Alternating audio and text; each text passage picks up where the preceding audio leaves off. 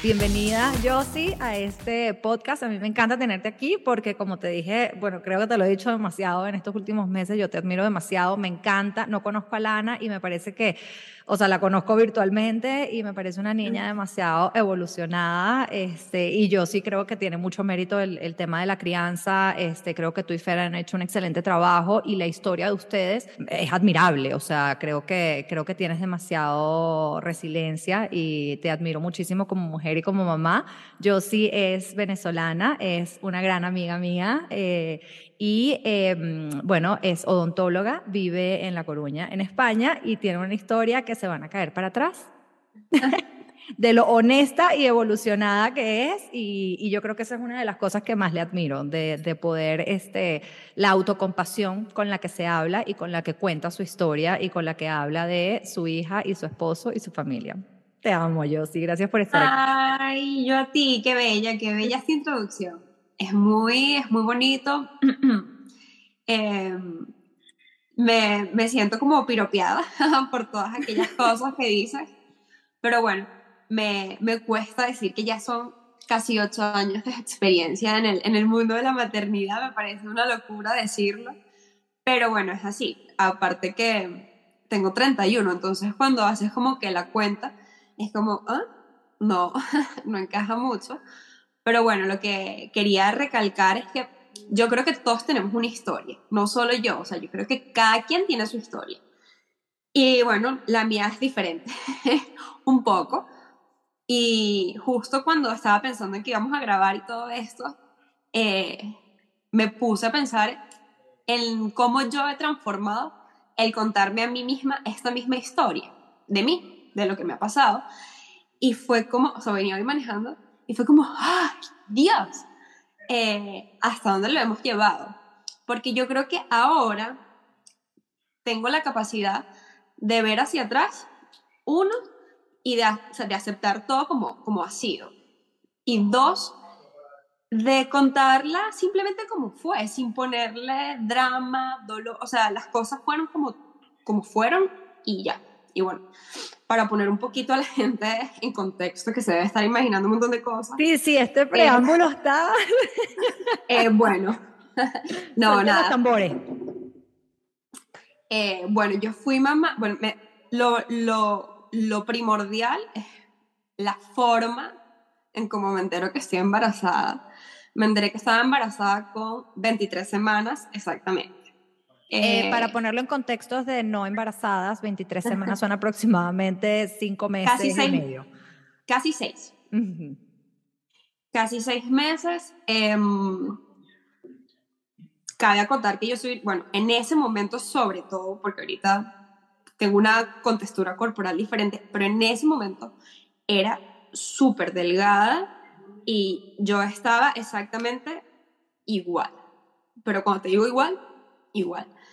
Eh, me seguía viniendo la menstruación em, y fui porque me estreñí. Un día me estreñí eh, y no cuadraban las cosas, tal, voy al médico y así me acuerdo. ¿Fuiste con alguna sospecha de que podías estar eh, embarazada o cero? Sí, sí. Cuando em, empezamos así, tal, mi mamá de estas es de las personas que tiene demasiado instinto y me, me dice, tú estás embarazada. O sea, cuando como que me dice, vamos y tal, pues dice, pero tú estás embarazada. Y recuerdo que fui con mi mamá, mi mejor amigo, y yo fui a la universidad, presenté un examen y me fui con mi mamá a, a que me hicieran el eco. Y recuerdo que fue por un seguro privado y no era mi médico ni nada. Y fue un tipo súper seco eh, que me puso así el ecógrafo en, en la barriga y me dijo que tú no estás estreñida, tú lo que tienes aquí es una niña de 23 semanas. Y en ese momento, eh, como que, ¿what? Con, contextualízanos, Josie, ¿qué edad tenías? ¿Qué estabas haciendo profesionalmente? ¿Dónde estaba tu pareja? Yo estaba recién llegada de Europa, de haber hecho un Eurotrip con Fer, después de que Fer había emigrado. Eh, eso fue en el 2014. Eh, él, ya estaba, él ya estaba graduado y estaba ejerciendo, o sea, estaba trabajando. Pero bueno, fue justamente eh, reciente el problema de las guarimbas en Venezuela y habíamos decidido irnos, pero yo estaba, yo estudiaba ontología en ese momento, estaba en el último año de mi carrera y la Santa María es una universidad privada, nunca había entrado en paro, ese año justamente entró en paro. Nosotros entramos un poco en crisis porque también estábamos aprovechando como el tema de Cadiv y tal, y bueno, Fer se va. Eh, yo viajo a verlo, hacemos un Eurotrip juntos, eh, donde aviones, dormir en aeropuertos, eh, bien bicicletas, bien mochileros, muy, muy, muy, muy mochileros, eh, sin restricciones de alcohol, etcétera. y nada, ahí estaba yo acostadísima con tres semanas. como, era, yo le decía al que no, es mentira, es imposible. Le decía, mira, es que es imposible. El tipo creyó que yo le estaba tomando como el pelo, me, me, me hizo sentir así como que yo era, le estaba mintiendo porque mi mamá estaba delante. Y era como que no, no, cero, no. Salimos y tal. Y, y, yo me acuerdo que yo salí de la consulta y yo le digo, o sea, sin, con el desconocimiento total de, de saber de, de cuánto tiempo puedes abortar o lo que sea, yo le digo a mi mamá y que en Venezuela lo quita y yo voy a abortar. Y mi mamá, como que, pero ya va, o sea. Esto sin, haber, sin haberle contado a Fer. Nada, nada, nada. Estabas embarazada. No, cero, cero. O sea, eso fue acción, reacción. O sea, yo salgo así, cierro la puerta, salgo de la clínica, me monto en el carro y a mí, mamá, yo voy a abortar. O sea, no hay forma, o sea, no hay forma de que yo tenga un hijo. O sea, no hay forma de que a mí se me cague el último año de mi carrera. No hay forma. O sea, yo en ese momento no pensaba ni en Fer ni en nada. Era como que pensaba en mí yo como ser individual que amaba mi libertad de independencia. O sea, era como que, aparte que yo crecí bajo el típico estereotipo de que tienes que seguir una serie de pasos para ser exitoso. O sea, tienes que graduarte del colegio, luego te gradúas de la universidad, te vas a estudiar inglés, tal, y luego es que te casas, tienes hijos y haces lo que tú quieras. Yo, o sea, yo no había hecho nada un carajo. O sea, yo, la estaba ahí cagando como 23 semanas de embarazo en el último año en la cara. Y era como, o sea, no hay forma. Eh, mis papás han sido personas súper abiertas conmigo, creo que saben que soy súper cuidadosa.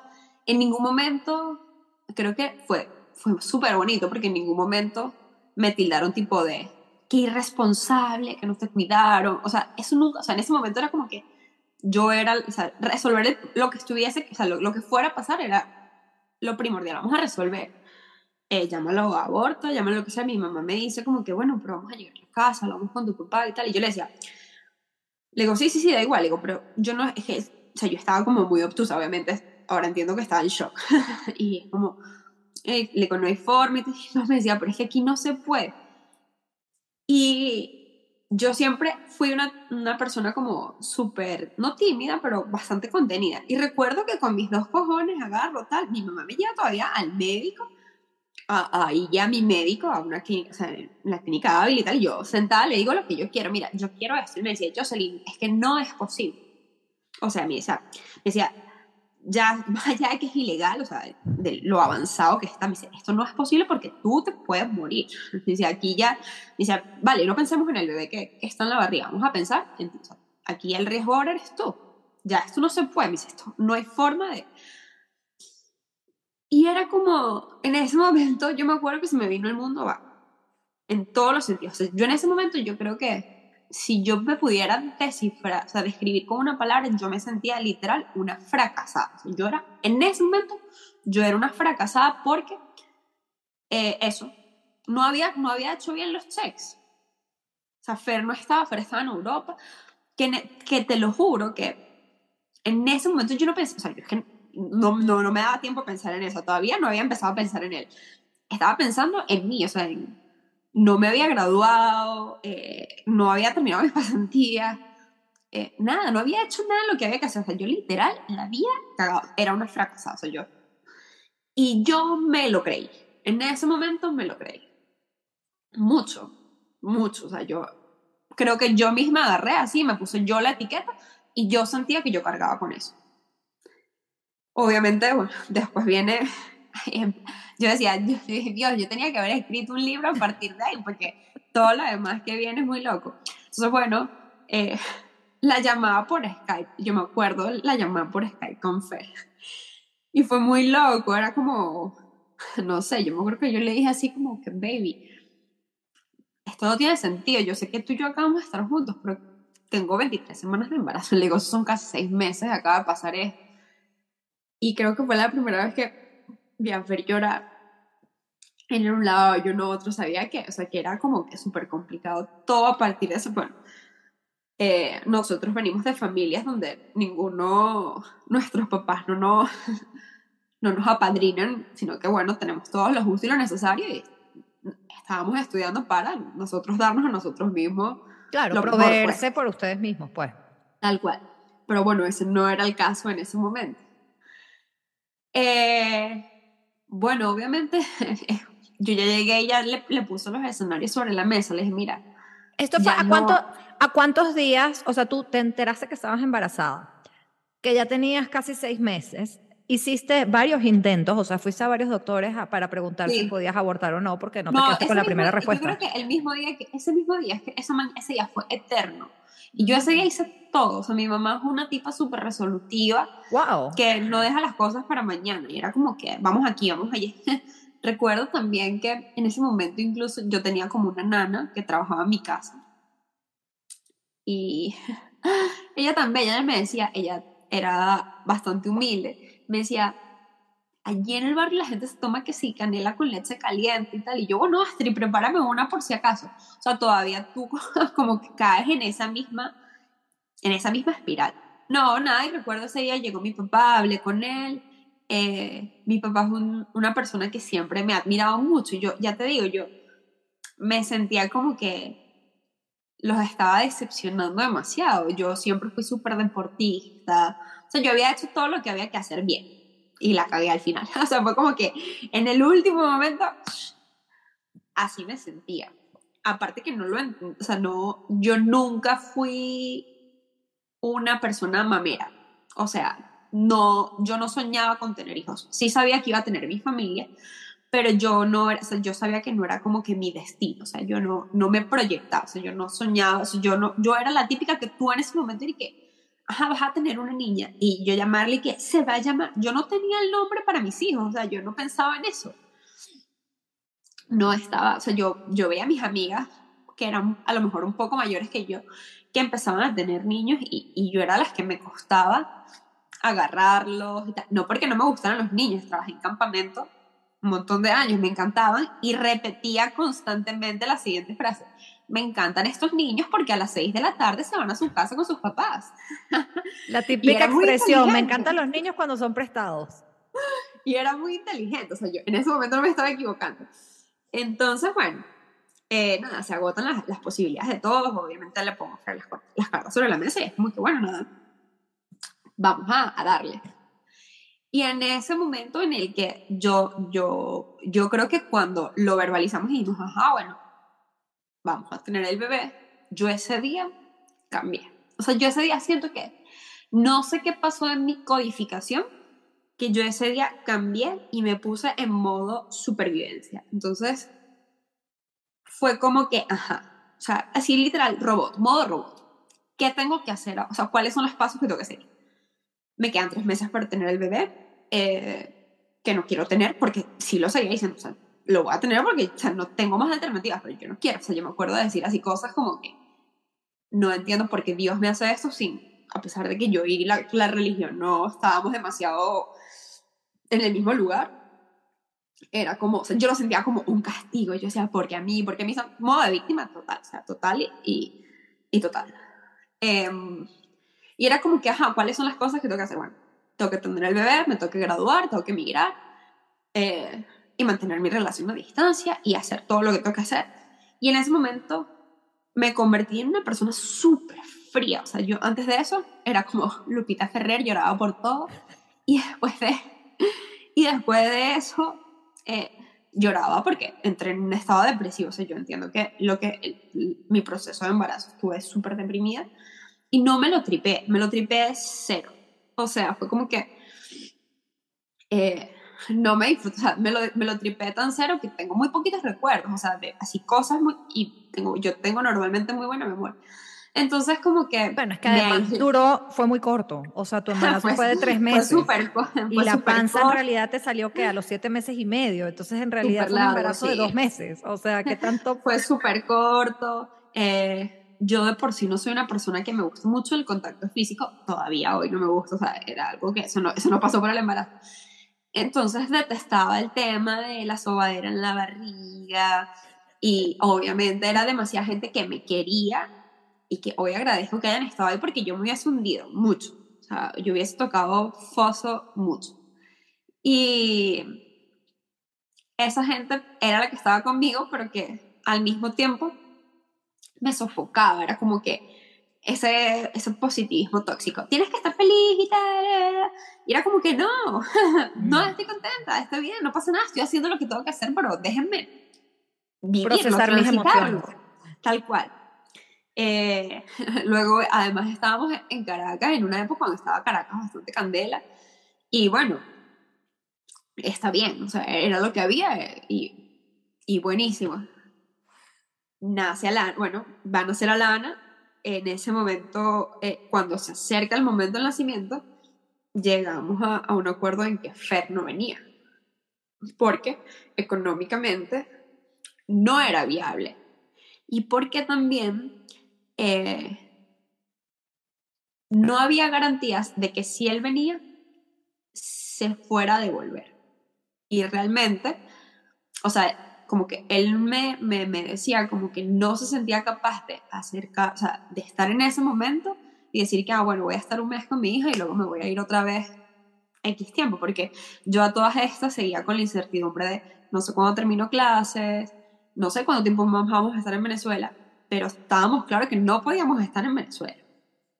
O sea, que lo que teníamos que era irnos porque o sea, ahí no, no había forma de, de, o sea, de, de seguir. Eh, y nada, viene el momento, el parto.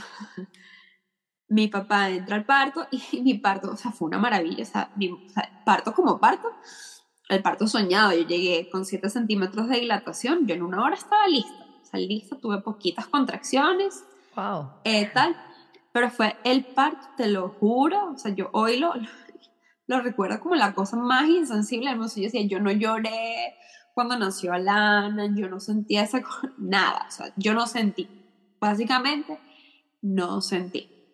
Pero eso lo puedo decir ahora, o sea, yo en ese momento no lo sabía, o sea, yo en ese momento no sabía lo que estaba sucediendo, o sea, yo hoy, hoy te lo estoy diciendo, después de muchas veces contarme todo esto a mí mismo, o sea, qué pasó, cómo pasó, tal. Y yo creo que no sentí. y fue súper seco y tal. Nace Alana. Y claro, yo estaba en ese proceso de odontología es una carrera súper demandante presencialmente. O sea, esto no es que yo me puedo quedar en mi casa estudiando y voy y presento. No, yo tenía que ir a la universidad a ser paciente. O sea, yo tenía que hacer clínicas, tenía que hacer horas de prácticas, de guardias, tal gracias a Dios en ese momento, bueno, mis papás, los dos tenían negocios y me ayudaban al 100%. Eh, más mi nana, o sea, yo no, no, no me faltó nunca ayuda para nada, pero yo en ese momento me entrego, o sea, yo no te puedo decir cuando tú me dices, ¿y cómo te preparaste tú para la maternidad? Yo no me preparé. ¿Y qué hiciste tú? Yo no hice nada, o sea, yo hice lo que mi mamá me dijo. Esa fue la mamá que yo fui durante un año. Hasta que 11 meses después 11 meses después, o sea, después 11 meses de Skype, videollamada, tal, esto, aquello, lo otro, eh, tengo ya mi pasaje y decido venirme con Alana. Y es otra historia totalmente diferente, donde sí lo llegué a pensar muchas veces, justo antes de venirme, sobre todo, era como que estoy sacrificando toda mi comodidad, porque criar a Lana en casa mis papás implicaba que nos, nos turnábamos para trasnocharnos. Eh, yo me bañaba tranquila, yo si quería echar una siesta la echaba. Eh, yo tenía ayuda 24/7. Si yo quería ir de fiesta, pues me iba, claro, ya más adelante, pues, pero que yo gozase, yo, yo estaba bajo el respaldo de mi mamá y mi papá. Y yo iba a meter toda esa comodidad en una bolsa que iba a cerrar y que no iba a abrir en mucho tiempo para agarrar a Alana y traérmela por primera vez sola. O sea, yo creo que era la primera vez que yo estaba sola con Alana. Hacía la deriva, va, montate en un avión, nueve horas, a verme con Fer, que... Además que, paréntesis, Fer, o sea, nunca habías vivido con Fer. Eh, Fer no conocía a Alana, no tenía experiencia cuidando niños, es un país ajeno, o sea, tú agarraste a casi un año de un bebé y dijiste, déjame llevárselo para que el papá lo conozca. y eso lo hice... y transformar mi vida. Eso lo hice por, yo agradezco mucho, yo le doy muchas gracias hoy a, a mi yo adolescente rebelde que creía demasiado como que yo tenía, yo no sabía por qué. No me lo preguntas porque no te sabría decir. Pero yo tenía la certeza, y si no, yo me iba a encargar de que sí, de que a mí me iban a salir bien las cosas. O sea, yo estaba segura porque yo veía la duda en mis papás, en todo, era como que, ¿cómo, cómo coño va a funcionar esa relación después de 11, o sea, que no eran 11 meses, eran los tres meses previos más los 11 meses, o sea, era como, ¿cómo va a funcionar eso? Tal. Y yo no sabía cómo, te lo juro que no tenía ni idea, no sabía, yo no sabía ni siquiera cómo lo íbamos a hacer, ni nada, pero era como, me tenía que demostrar a mí misma de que sí podía Además de que yo descubrí algo muy mágico en los 11 meses que estuve sin ver, que yo creo que fue como, no sé, la fuerza interna que me dio el valor para todo. Y es como que, que yo sabía de que con él iba a ser mejor, pero que no lo necesitaba. Yo ya lo había hecho sin él. Él no es tú físicamente contrario a toda esa idea romántica que nos meten en la cabeza de que él tiene que estar ahí tu esposo subante la cabeza, porque es que si no, yo ya había hecho todo, o sea, todo lo, él estaba, estaba detrás de una pantalla, eh, pero todo lo demás lo hice yo. O sea, eso no me lo regaló nadie, lo hice yo. Y yo me agarré de eso y me lo creí mucho. O sea, yo, eso fue como mi, mi mantra, sin saber. O sea, era como que el día que yo me vi con mi, o con mi tito, o sea, terminé mi carrera, tengo mi hija, tal, y me estoy montando en un avión para irme con siete maletas, un par de ovarios bien puestos, aquí a demostrarle a todo el mundo que está equivocado, que yo sí puedo. O sea, ya yo me había puesto el cartel de fracasada 11 meses después, ese día me lo estaba arrancando, era como que yo ahora me voy a, me voy a dar el, el lujo de ver qué voy a hacer. O sea, yo ya sé que eso no soy. Ahora vamos a ver qué. A lo mejor la cago. Pero, peor de lo que estoy, no puedo llegar. Pero ya, ya yo había tocado foso, o sea, yo ya había llegado al foso. O sea, yo no podía estar peor de lo que ya había estado. A todas estas, cuando yo digo que me pongo la coraza, que no sé si siento tal, yo ya te digo, yo tengo muchos baches de que no me acuerdo de Alana, bebé, bebé, bebé. O sea, incluso, como vivía con mis papás, mis papás son como unos viejos intensos con la tecnología y ellos nos o sea, grababan mucho, me grababan mucho a mí con ella. Y yo admito que tiempo después, yo viendo esos videos, no me reconozco. O sea, me veo en ese momento y es como, mierda, ojo, y me veo amorosa, eh, querendona, y lo veo y digo, pero es que esta no soy yo. O sea, es como, así me veo yo siendo mamá. Es como, era muy raro, muy loco. Y, y bueno, realmente me vengo para acá eh, y llegamos aquí a, a La Coruña. Y bueno, una aventura. Realmente a partir de ahí empezó lo bueno y lo bonito. Porque me permitió también a mí empezar a conocerme realmente como mamá. Eh, fue muy duro al principio, como todas las personas que han emigrado o la gente que tiene hijos en, en la migración. Estábamos aquí, Fer y yo, solos, literal, solos. El primer año fue muy duro. Muy duro para nosotros como pareja, muy duro a nivel de ayuda, o sea, muy duro, pero al mismo tiempo muy gratificante, porque bueno, sobre todo él sentía que había cumplido conmigo, o sea, con nosotras, porque yo llegué a mi casa, él trabajando, pude estar eh, casi siete meses sin trabajar para cuidar a Lana hasta que entró a ella una guardería, yo trabajé, o sea, fueron muchas cosas. Y, y yo creo que todo eso lo pudimos hacer los dos, sobre todo por la edad que teníamos. O sea, por, por esa irreverencia de la, de la adultez temprana. Porque quizás te llega a pasar ahora y le das demasiada vuelta. Y, y tienes miedo. En ese momento yo nunca sentí miedo. Yo, por ejemplo, nunca sentí miedo. En mi, cabeza era como que, ¿qué es lo peor que puede pasar? Agarrar un avión y devolverme a mi casa. Entonces, sencillito. O sea, era como que, esto es lo peor que puede pasar. No, pero sin embargo, nunca me planteé ese escenario. O sea, ese escenario nunca estaba en mi casa. O sea, yo nunca, mientras que hice mis maletas, llegué a decir en mi casa que yo voy a dejar esto por si acaso yo vuelvo. O sea, eso no estaba. El día que yo iba a volver era a buscar mi título. Que efectivamente fue así. O sea, yo regresé a Venezuela con Alana a graduarme. O sea, mi acto de grado. Y y recuerdo eso, mis amigas, a, toda la gente que, que nos conocía, era como que, que bolas, lo estás logrando. Y era como, sí. Y a partir de ahí me lo empecé a creer. A partir de ahí me empecé a creer muchas cosas. Luego, Dios, el universo, todo hizo que nos, Alana es el ser más maravilloso del mundo. O sea, yo no te lo puedo explicar, no es porque sea mi hija, o sea, yo soy una persona súper objetiva. Si ella fuera diferente, no, no lo dijera. Pero es que Alana es magia.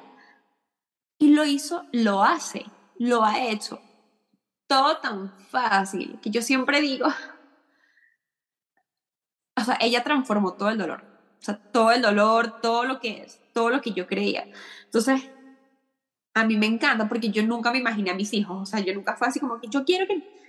Y ella rompió todas las expectativas para bien, o sea, entonces ha sido muy cool. No, no todo es color de rosa después de que eh, realmente como que pasa el tiempo y empiezo a echar la vista atrás, porque yo creo que todos tenemos, o todas tenemos ese momento donde decidimos empezar a autoconocernos y a, a cambiar nuestra historia, a cambiar nuestras creencias. Yo lo decidí muy tarde, o sea, a mí me costó mucho aceptar, admitir, no aceptar, admitir que yo fui como dos años una mamá no automática, o sea, yo hice todo lo que me dijeron, hasta que de repente un día me escuché repitiendo cosas que decía y que, pero si yo no diría esto, si, si yo no me diría eso a mí, ¿por qué hago yo repitiendo esto? O yo no haría esto, qué loca estoy, ¿por qué hice esto? ¿Y por qué haría aquello? Lo bueno fue que nunca nunca me juzgué, o sea, era como que, bueno, es que no había otra forma de hacerlo, o sea, yo, yo realmente era como que ya va, o sea, ya llegamos hasta aquí, después de todo ese caos horrible, estás aquí y lo estamos haciendo chévere, ¿qué vamos a hacer para hacerlo mejor? O sea, deja de hacerlo y vamos a hacerlo diferente. Y ahí empiezo, y mi momento mágico fue la pandemia, o sea, yo amé la pandemia mucho, porque bueno, al final mi carrera es una casa, yo presto servicio, o sea, yo no puedo teletrabajar, yo no puedo quitarme horas de trabajo para estar en mi casa, obviamente coincide con, con las horas que Alana está aquí y, y me, me, cuesta estar con ella. Cuando fue la pandemia yo no podía teletrabajar no y todo mi tiempo fue para ella. Y fue como pude poner en pausa todo y empezar a verla, o sea, a, conocerla de verdad, porque ya tenía una personita chiquitica, en ese momento tenía, había cumplido, recién cumplido los cuatro y era una personita pequeñita con una personalidad impresionante y yo no la conocía bien. O sea, no la conocía bien. O sea, realmente cuando ella empieza a hacer cosas, es como que ¡ah! ese vacío de que ya va, han pasado cuatro años y yo y como yo no sé todo de esta niña, qué bolas. Pero es que claro, ¿cómo voy a saber todo de ella si ni siquiera sé todo de mí tampoco? Y empieza todo este, este camino que no ha sido más que magia pura y dura, con sus luces y con sus sombras, pero al final ha sido muy transformador. Y yo creo que eso ya eso siempre estuvo en mí, porque, eh, y, yo creo que yo te conté el, ritual que yo tengo de los cumpleaños de Lana, escribirme una carta a mi yo de ese año para agradecerle todo. Yo agradezco mucho a mi yo de, del parto, porque yo recuerdo que escribí un post, no se me olvida, el 31 de diciembre, Alana nació el, el 30 de enero del 2015, y yo el 31 de diciembre del 2014 escribí un post en Instagram. eh, que se llama Metamorfosis. Y no, o sea, yo lo leo y digo, verga, nunca antes mejor dicho, o sea, es que esto fue. Y luego veo también el post que puse. Ojo, todo esto sin, sin meditar, o sea, solo fui furiendo. Sin intención, fue muy orgánico. Sí, y luego leo el post que puse el Día de las Madres, el año de la pandemia, que dice, es un collage con la lana espectacular, muy bello. Eh, y puse, o sea, el título de, de ese collage es tú fuiste la forma que tuvo el universo de decirme que yo podía ser mejor. Y es verdad, y yo no, o sea, yo no lo sabía hasta que, en verdad, es así. Y es un refresh constante. O sea, cuando yo creo que sí que, que así, la estoy cagando, ella siempre viene para recordarme que hay algo que yo hice bien. O sea, mamá, me encanta lo que me mandaste. Y es como tener ahí un fan número uno todo el tiempo que te ve con unos ojos que tú dices, yo me tengo que ver también a mí misma de esta misma forma. Y está bien equivocarse y está bien no ser una mamá perfecta, porque no somos perfectas ni, ni yo no, no, no sé qué es ser una mamá perfecta. Pero es un camino de, de muchos altibajos. Lo importante es salir de todo eso y te iba a preguntar, ¿en qué momento empezaste? ¿Fue con la pandemia, con este como que despertar, que tú empezaste como a reconectarte? Porque ah, mm, hace un rato me comentabas que eh, tú antes eras muy emocional y luego te volviste muy fría con toda esta noticia, porque entraste como en un fight or flight mode y era como que, bueno, modo de supervivencia, hay que hacer lo que hay que hacer y los sentimientos para después, hay que compartimentalizarlos para no sentir, porque ahorita no, no podemos darnos este lujo. ¿En qué momento tú hiciste como que esa conexión? ¿O sí la pandemia? Eso? No. O sea, la pandemia definitivamente fue como que el... La batuqueaba, es como que ya hay que hacerlo diferente. O sea, esto se puede acabar en cualquier... O sea, esto todo se puede ir a la mierda en cualquier momento. O sea, llámalo lo que sea. Y para mí mi refugio fue mi familia. Yo en ese momento ya, mi familia, mis papás ya estaban aquí y tal.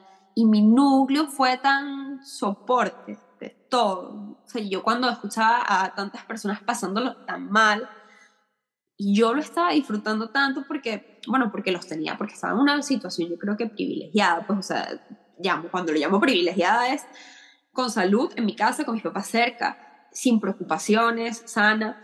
Claro. Eh, disfrutando a mi hija 24, o sea, estuve un mes y medio abocada a ella, es como que, wow, me lo estoy tripeando, obviamente con sus momentos de decir, ya, no te quiero escuchar, eh, o lo que sea. Natural. Pero sí, es así, sí que lo estaba disfrutando.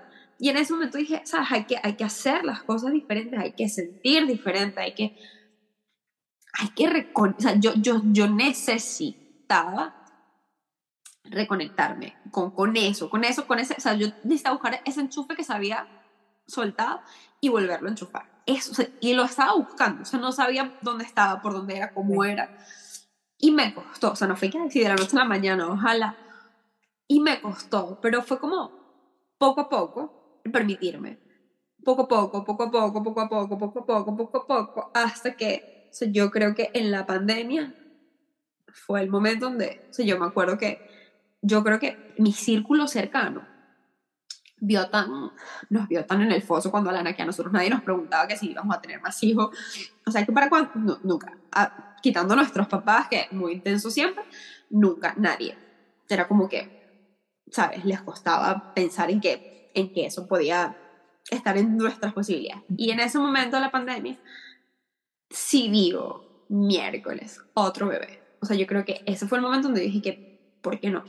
Bueno, aparte venimos de, yo tengo mi hermano, Fer tiene su hermano, sin embargo, claro, ya habíamos pasado por todo el tsunami, pues ya estábamos en la calma, ya, ya Alan era grande, nosotros estábamos establecidos, tal, y, y ya cuando eres mamá una vez, o sea, ya no necesitas que te cuenten qué va a pasar, ¿no? Ya lo sabes, O sea, ya, ya no, no necesitas a la amiga que te diga, ay, duerme, o que te... Ya tú sabes. Entonces tomar la decisión como que requería mucho más eh, responsabilidad. Sin embargo, fue como que algo que estuvo ahí sobre la mesa, pero tampoco fue como ni lo forzamos ni nada, era como que, bueno, si pasa, que pasen, pero estábamos abiertos. o sea, era como que los... o sea, empezaron a coquetear, empezaron a coquetear con la idea de este, tener otro hijo. Sí, o sea, de por qué no, o sea, si pasa, no va a pasar, o sea, no va a pasar nada, no, no era ese momento, o sea, no era pensarlo como cuando con Alana, que no era ni siquiera viable, nada. Y, y después de ahí como que, bueno, eso estuvo ahí.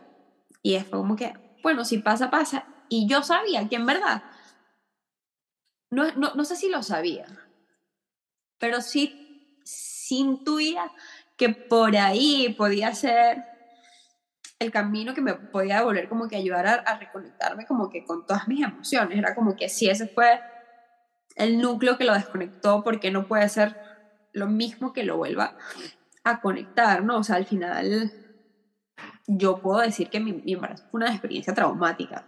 yo sí lo puedo considerar como un trauma total. Hoy viéndolo desde esta perspectiva y puedo decir que tuve depresión postparto, preparto, esto, o sea, todas las que pudo haber, todas las que existan. Entonces, eh, ya después de mucho tiempo de, de, de estar siendo mamá y de desarrollar la habilidad más bonita que yo creo que se nos desarrolla a la mayoría de las mujeres que somos mamás, que es la autocompasión con otras mujeres, o sea, era como que, ¿por qué no? O sea, ahora a lo mejor sí puede ser diferente, pero siempre estuvo ahí, nunca, o sea, yo creo que decir que, ay, sí, ya, ahora es el momento, te queda complicado. Sientes que te habías quedado como que con las ganas de poder disfrutar el embarazo y los primeros meses que con Alana, como me estabas contando, tipo que ves videos y no te reconoces o no te acuerdas, o sea, sientes que tenías como que esas ganas de, de volver a vivirlo, pero ahora realmente con una conciencia diferente para poder estar presente. No lo veía ni como una deuda, ni como que si no pasaba me iba a quedar con las ganas, no lo veía como nada de eso, o sea, cero, en verdad, no. Pero sí me parecía de que mm, en mi casa, Fer y yo habíamos hecho un trabajo muy bonito y, que hubiese, o sea, que iba a ser una oportunidad súper linda de, de vivirlo de otra forma, era como un regalo para nosotros, quizás, o sea, no una deuda, no era como que tiene que pasar porque es que si no, más bien como que si pase, qué bien vernos a nuestros yo de ahora en esta etapa juntos de esta forma. Qué cool sería.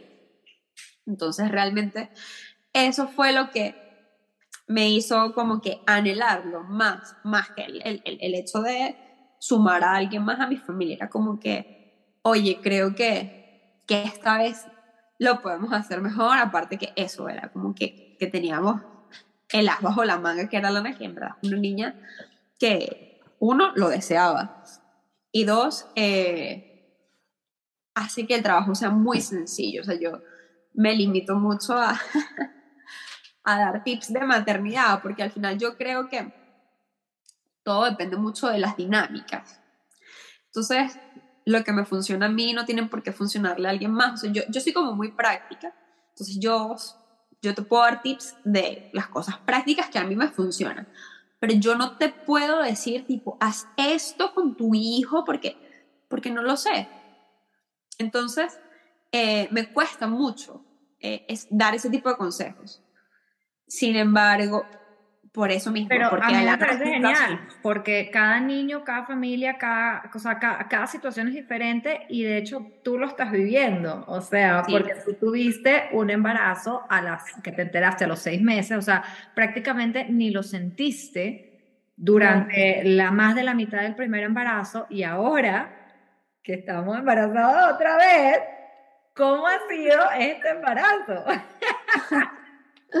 Muy loco. No, mentira. Hoy ya tengo otra cara. Hoy ya tienes otra cara. Sí, Pero los sí, tres primeros meses. Sí, bueno, el primer mes como todo, mientras, mientras no sabes, todo está bien. Eh, cuando nos enteramos, bueno, nos enteramos porque ya me sentía rara y tal, y tuve dos meses complicados. Muy complicado, dos meses. Deshidratada, o sea, muy intenso. Sí, sí, sí. Dos meses difíciles. Eh, que bueno, que realmente es como cansado, o sea, estuve muy cansada, pero bueno, estaba demasiado feliz, entonces como que mi alegría era equivalente a lo mal que me sentía y bueno, sabía que iba, o sea, como que todo pasa, ese es el mantra de las mamás, todo pasa, nada es eterno, todo pasa. Yo también sabía que esto iba a pasar, entonces era como que bueno, no sabía cuánto iba a durar, tenía la esperanza de que realmente fuera el primer trimestre, que fue lo que me repitieron mucho, pero luego escuchas a gente que estuvo así todo el embarazo y yo decía, bueno, lo mejor que puede pasar es que se acabe en un par de meses, lo peor que puede pasar es que dure así todo el embarazo, espero que no. Yo me así me aferré, me decían la semana 14, me aferré a esa semana, o sea, la tenía marcada, contaba los días y yo dije, después de la semana 14 me voy a sentir bien. Después de la semana 14 me sentí bien, hoy me siento, hoy soy yo, o sea, hoy soy yo embarazada. Solamente así, las lolas más grandes la barriga, pero soy yo, o sea, me siento yo. Y fue como, wow. Y en verdad lo estamos pasando súper bien. Estamos muy contentos. es como, yo siempre digo que que la vida siempre nos da segundas oportunidades. Y esta es una nueva oportunidad, no para hacerlo mejor ni peor, sino para vivirlo otra vez diferente, como, como nos tenga que tocar. Eh, porque al final es eso. Eh, yo podría decirte que, yo no podría decir que lo peor que me ha pasado en la vida fue aquello, porque tengo a Lana que, que no, o sea, no, no, no es, mi comparación a, lo mal que yo, o sea, yo lo pasé muy mal, o sea, yo puedo decir que está en el top 3 de las peores cosas, o sea, de los peores momentos en cómo me he sentido. Y está bien, pero haber pasado por eso me ha hecho ser hoy quien soy y cómo soy. Y, y yo creo que a lo mejor sin eso no sería hoy yo esto. Entonces es como que gracias a aquello. Si me preguntas si lo elegiría nuevo, probablemente no. Honestamente, no, no, no si hubiese estado dentro de las no, ¿quién va a elegir sufrir? O sea, yo no lo elegiría. y no sé si es una pregunta, no sé si, si, es, si es shocking, pero no, no, no, no me gustaría volver a, o sea, haber pasado por eso, no. Si lo pudiera borrar de mi vida, sí, lo borraría. Fueron años complicados, sí, no me hubiese gustado. Que probablemente hoy fuera otra cosa, a lo mejor sí, seguro que sí, pero no lo vamos a saber, entonces como que me gusta, estoy orgullosa y, lo digo con, con, mucho amor y no con presunción para nada, de la yo que soy después de todo este tiempo de contarme esta historia muchas veces y de contarla hoy así, honesta, transparente, eh, sin romanticismos, o sea, yo no tuve el embarazo así de, de sueño, para nada, ahora estoy, tengo esta oportunidad de vivirlo de esta forma, sigo siendo la persona a la que no le gusta que le suba mucho la barriga, Alana y Fer tienen carta abierta para hacerlo siempre. Los demás que escuchan esto y me conocen y están cerca de mí, bueno.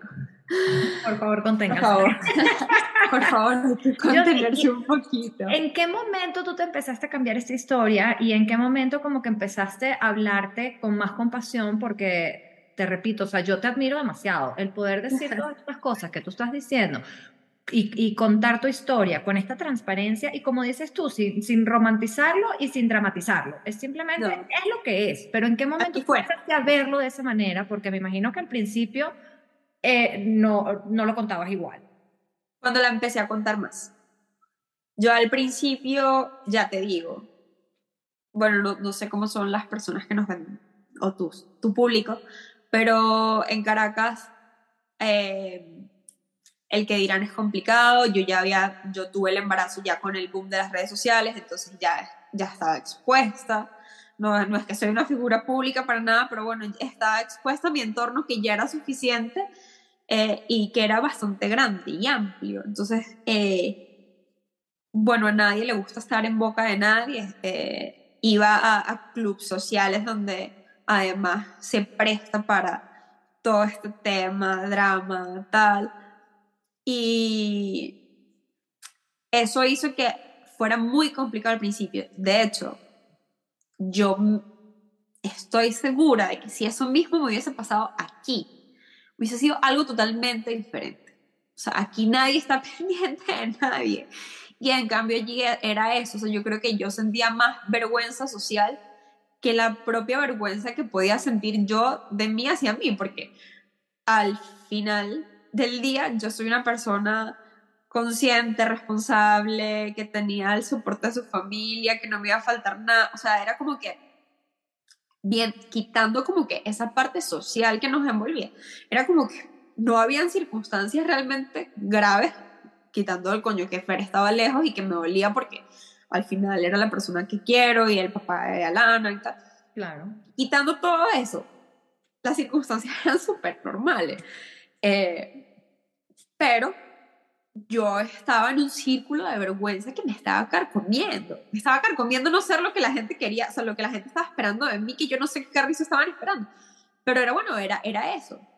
Y hoy, bueno, y sigo aquí, sigo sin estar casada, feliz con Fer, con Lana, que no sé si va a durar para siempre, no, va a durar hasta que, bueno, que el tiempo que tenga que ser y que nos lo permita estar juntos que no somos perfectos, no, pero funcionamos muy bien. Entonces, para mí eso ha sido como lo, lo mejor de, de el, la pieza del rompecabezas fundamental. Es como que no sé si se hace así, pero nosotros lo hacemos así, así no funciona y, y está bien. O sea, de hecho nosotros hacemos cosas muy locas que yo me limito a contar muchas veces, no porque sienta vergüenza, pero bueno, es que hay veces que no quieres escuchar cosas estúpidas para no tener que responder cosas estúpidas. Claro. Pero, pero bueno, es eso, o sea, mi ejemplo más claro, Fer y yo entrenamos CrossFit a las seis y media de la mañana, la de que tiene cuatro años, cuatro años, te lo juro, hoy lo digo aquí, llámenme irresponsable, lo que sea, yo conozco a mis, nosotros íbamos esa hora los dos puntos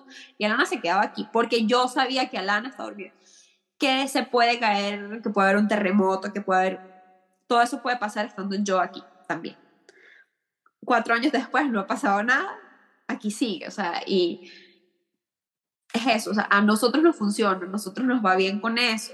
Entonces es como, la clave es la comunicación, eh, es conocer al, al, niño que tienes delante, es intentar criar sin expectativas, mucho. Sin expectativas, ni del niño ni tuyas. Porque Tal cual. también se autoimpone unas expectativas de que yo como mamá imaginaba que iba a ser así, así, así, y luego resulta que es que no cumplo con la mitad de los checks. Tal cual. Y vuelvo a tu pregunta inicial. ¿Cuándo, me, cuando empecé a tenerme autocompasión? Cuando empecé a contar más mi historia y empecé a escuchar a más gente como tú que me empezaba a decir, no, pero yo te, yo te admiro demasiado porque... Y yo no me admiraba, o sea, no es que no me admiraba, o sea, yo simple, en mi cabeza es como que, pero ya, yo estoy haciendo lo que tengo que hacer, o sea, yo no estoy haciendo nada extraordinario. Hasta que de repente empecé así como que, bueno, vamos a... El balance de este año, ¿qué hicimos? Hicimos esto, esto y esto, ¿y con qué lo hicimos con eso? Coño, no lo hicimos tan mal.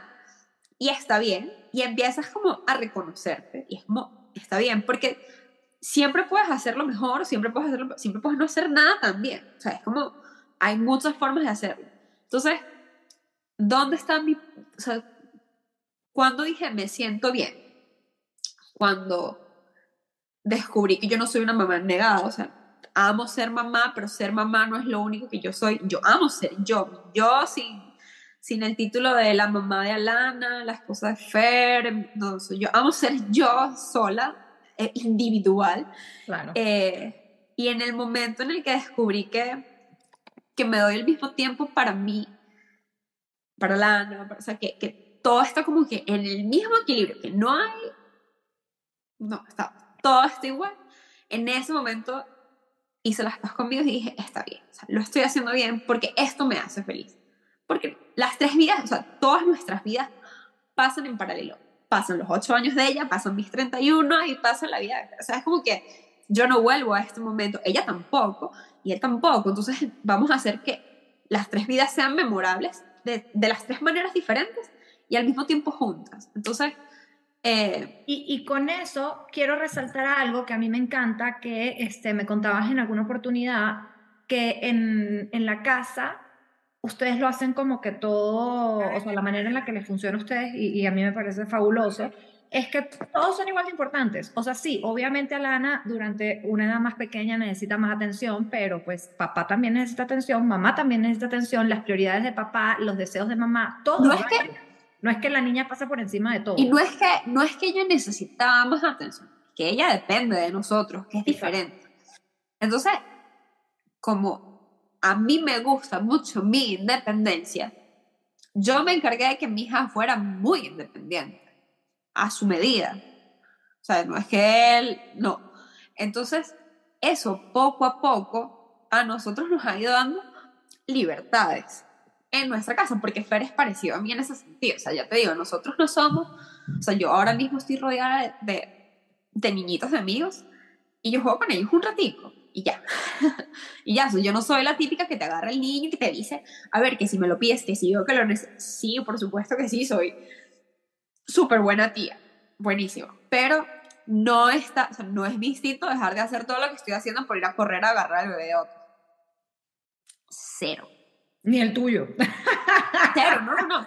Cero, o sea, y, y con Alana era igual, o sea, de hecho, hoy por hoy es como que qué juego de mesa le compro que me guste a mí que puedo jugar con ella, porque me tiene que gustar a mí, porque yo también voy a pasar tiempo jugando con ella. O sea, es como, ay, no, qué cuesta. No, o sea, es como una forma de ser, o sea, es una forma de ser al punto de los viajes largos en el carro es y que tres canciones cada uno, tres canciones cada uno, y, y ya, o sea, es muy loco, pero, pero es así y es muy gracioso. Entonces, claro, o, o, de repente ahora mismo nos ves teniendo conversaciones con Alana, tipo, mira, Alana, hay, hay canciones que son hits, que te tienes que aprender, porque eso se lo sabe todo el mundo. Yo sé que ahora no te gustan, pero te los tienes que aprender. Si tú en un futuro no lo vas a agradecer. Son conversaciones muy locas pero, pero bueno, ha sido muy bonito y ha sido también muy bonito como que eh, hacernos mucho espejo y, y, ser honestos y decirnos como que, oye, eh, estamos haciendo esto, pero esto no está tan bien, vamos a cambiar. O sea, es como, no hay verdades absolutas, no hay formas absolutas. Eh, y hay veces que, que no, que, que las cosas no salen tan bien. Hay veces que que no, que, que, que, ser mamá no es tan divertido o, que esta historia no se cuenta eh, de manera tan eufórica. Obviamente no. Pero, pero es lo que es. Y, yo creo que cuando haces las paces con, con eso y con que todo pasa, eh, aprendes como que a disfrutar. A disfrutar de que todo va a pasar, de que muchas veces, yo, mi consejo a, a las mamás siempre es mamá feliz, bebé feliz, o sea, tú le vas a transmitir a tu hijo todo, entonces es como, es un trabajo en paralelo, no, no, no te puedes ocupar de nadie si no te ocupas de ti primero, entonces eh, a veces es complicado porque los niños pueden despertar en nosotros muchos flashbacks de nuestra infancia, eh, son el mejor espejo para nosotros. Si hay algo que no te gusta de tu hijo, mírate. O sea, de tu hijo grande ya que tiene, o sea, que va creciendo, mírate, porque los niños absorben el comportamiento de las personas que tienen a su alrededor. A lo mejor, bueno, a lo mejor no tiene por qué ser de ti, o, pero mira tu casa, mira, mira su colegio, o sea, claro. eh, vuélvete observador. Ser papá es volverse observador, porque al final los niños no te dicen nada hasta que son grandes, entonces tú tienes que estar muy pendiente, muy pendiente de las señales y, y confiar siempre en el instinto siempre, siempre, siempre, siempre, tú vas a saber lo que es lo mejor para tu bebé. Siempre. O sea, no hay manuales, no hay nada. Tú, tú conoces. O sea, sus almas están conectadas, eh, está ahí. Esto no es un camino ¿Y ese color de rosa. Yo, si ese instinto a ti te, te surgió natural o, o, o, tú crees que sí durante los primeros meses fue como que, mierda, ¿dónde está instinto? Yo sí te digo que fue natural, porque eh, Val, yo creo que antes de que naciera Lana, yo en mi vida, te lo juro, había cambiado un pañal, yo nunca había dado un tetero, o sea, a mi hermano, pero yo le llevo cinco años a mi hermano y cuando Lana nació, mi hermano ya tenía 20, 22 años, una cosa así. Eh, antes de eso yo no tuve, o sea, yo no fui una familia con niños pequeños, o sea, no tenía niños chiquitos alrededor de mí, no, no, no sabía. eh, y tú sabes, tú sabes lo que hay que hacer en el momento que llega, o sea, tú sabes, uno tiene las herramientas, o sea, está ahí. Lo que pasa es que, que bueno, que, que somos frágiles, que, que nos, nos, da miedo. El miedo es paralizador, nos paraliza. Hay gente que, bueno, el miedo lo activa, pero normalmente nos paraliza. Y, y siempre es más fácil escuchar la voz de otra persona que, que tu voz. Entonces, eh, yo si tuviera que decir algo, es como que escúchense mucho, eh, porque al final hay algo, si, si ese instinto te está hablando es porque tú sabes que en el fondo es lo mejor también para ti. Entonces, cuando hacemos lo contrario, es a veces no sernos fiel a nosotros mismos. Y eso duele. Con el tiempo eso duele, porque te das cuenta que te traicionas. Entonces, también creo que una muestra de, de amor propio es serse fiel. A pesar de que esté ahí todo el mundo dice, o sea, no, no con esto quiero decir de que vas por ahí llevándole la contraria al mundo, para nada. Pero siempre en la maternidad hay opiniones divididas, muy divididas. O sea, al final aquí hay muchos temas que son controversiales para todo. O sea, el mismo tema amamantar, yo ya te digo, yo amamanté por presión social y lo iba a seguir haciendo por presión social hasta que me salió un absceso que, vuelvo y digo, lo, lo mandó Dios, mi cuerpo, todo, porque el día que me dijeron eso yo fui la persona más feliz del mundo. O sea, que te dijeron, tienes que tomar antibióticos, no puedes tomar pecho, tú dijiste, ¡yeah! Así mismo, yo bajé, Alana estaba hospitalizada porque había agarrado una bacteria y yo bajo urgencia y el tipo me dice que hay que ponerte un antibiótico endovenoso y yo le digo, tú me estás hablando en serio, sí, no te preocupes, tranquila, que después a lo mejor puedes retomar la teta y yo le dije, tú me acabas de dar la mejor noticia de la vida. Obviamente después de ese día no volví a montar y no con eso quiere decir que ahora le tengo fobia a, a eso, ahora lo quiero intentar y quiero incluso asesorarme y todo esto pero estoy en paz de que si pasa para bien, genial, y si no pasa, genial también. O sea, y si pasa y no estoy diciendo, y no estoy contenta o no me está funcionando, pues lo dejamos y no va a pasar nada tampoco. Entonces, eh, al final es eso. Hay que... Sí, hay que escucharse mucho, escucharse mucho, observar mucho a nuestros hijos porque son son, no, decir que son maestros, yo creo que es darles una responsabilidad muy grande. Pero si son, o sea, de manera inconsciente, son, nos vienen a enseñar mucho, nos vienen a transformar. Sí, no creo que es que tengan ellos la tarea de hacernos crecer ni evolucionar cero, pero su manera de ser y el, el rodearnos nosotros con ellos, sí nos enseña y nos hace crecer. Yo lo creo realmente. Y yo sí. Es hermoso. Para, para cerrar, te quería preguntar, ¿Qué superpoder has desarrollado tú con la maternidad?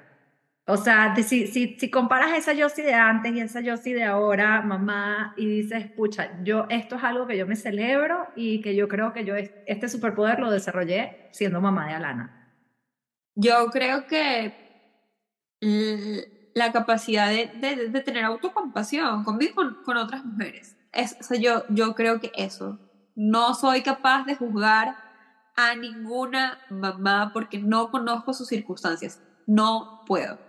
No puedo, o sea, no, no puedo. Me regaño cada vez que se me ocurre así como emitir un juicio en mi cabeza acerca. No, o sea, digo, no, no puedo, o sea, no, no puedo. No me nace, no me nace. Entonces, eso y que, aparte de que valoro el triple a mi mamá, valoro mucho más a la figura de la mujer, o sea, no con, sin connotación feminista ni nada, es como, wow, me quito el sombrero con todas las mujeres, sea cual sea su circunstancia. Dios mío, o sea, esto es un proceso, un proceso y aplaudo a todas las mamás en todas sus formas, aplaudo a todas las mujeres que quieren o no, o sea, aplaudo, porque yo creo que simplemente eh, contener nuestros sentimientos, nuestras hormonas, eh, todo. Decidas o no decidas pasar por esto, la figura de la mujer pasa por muchas cosas difíciles. Entonces, eso nos vuelve maravillosas, porque esa misma dificultad y, ese, y esa misma capacidad de transformación de poder estar embarazada, embarazada, todo nos vuelve seres eh, que estamos en constante evolución, o sea, nosotros vamos evolucionando y vamos transformándonos constantemente. Por eso, así como te lo compartí a ti, se los, se los recomiendo a todas las mamás de que le hagan sus cartas a sus yo antes de ser mamá, de que celebren a la mamá que son cada año, porque no van a ser igual al año siguiente, porque bueno, porque las circunstancias cambian. Y seguro que esa persona que fueron durante ese año le tienen mucho que agradecer, o sea, porque sin esa persona que las estuvo ahí sosteniendo todo el año, no serían quienes van a ser. Y eso es muy mágico. Y, y eso, y dejen de, hay que dejar de etiquetarse con, con cosas buenas o malas, hay que, hay que ser, simplemente ser, porque para eso vinimos, para ser y para estar. Me encanta, yo de verdad te agradezco. Yo no sé cómo haces tú para, debe ser que lo has contado demasiadas veces, porque cada vez que me soltabas algo diferente, a mí me dan como ganas de llorar y yo digo, yo no sé cómo esta mujer se puede contener. Me encantó, gracias a ti por este espacio, haces un trabajo precioso. A mí me hubiese encantado, imagínate yo con 23 años rota, escuchando a gente contando este tipo de cosas. Hubiese sido seguramente muy mágico.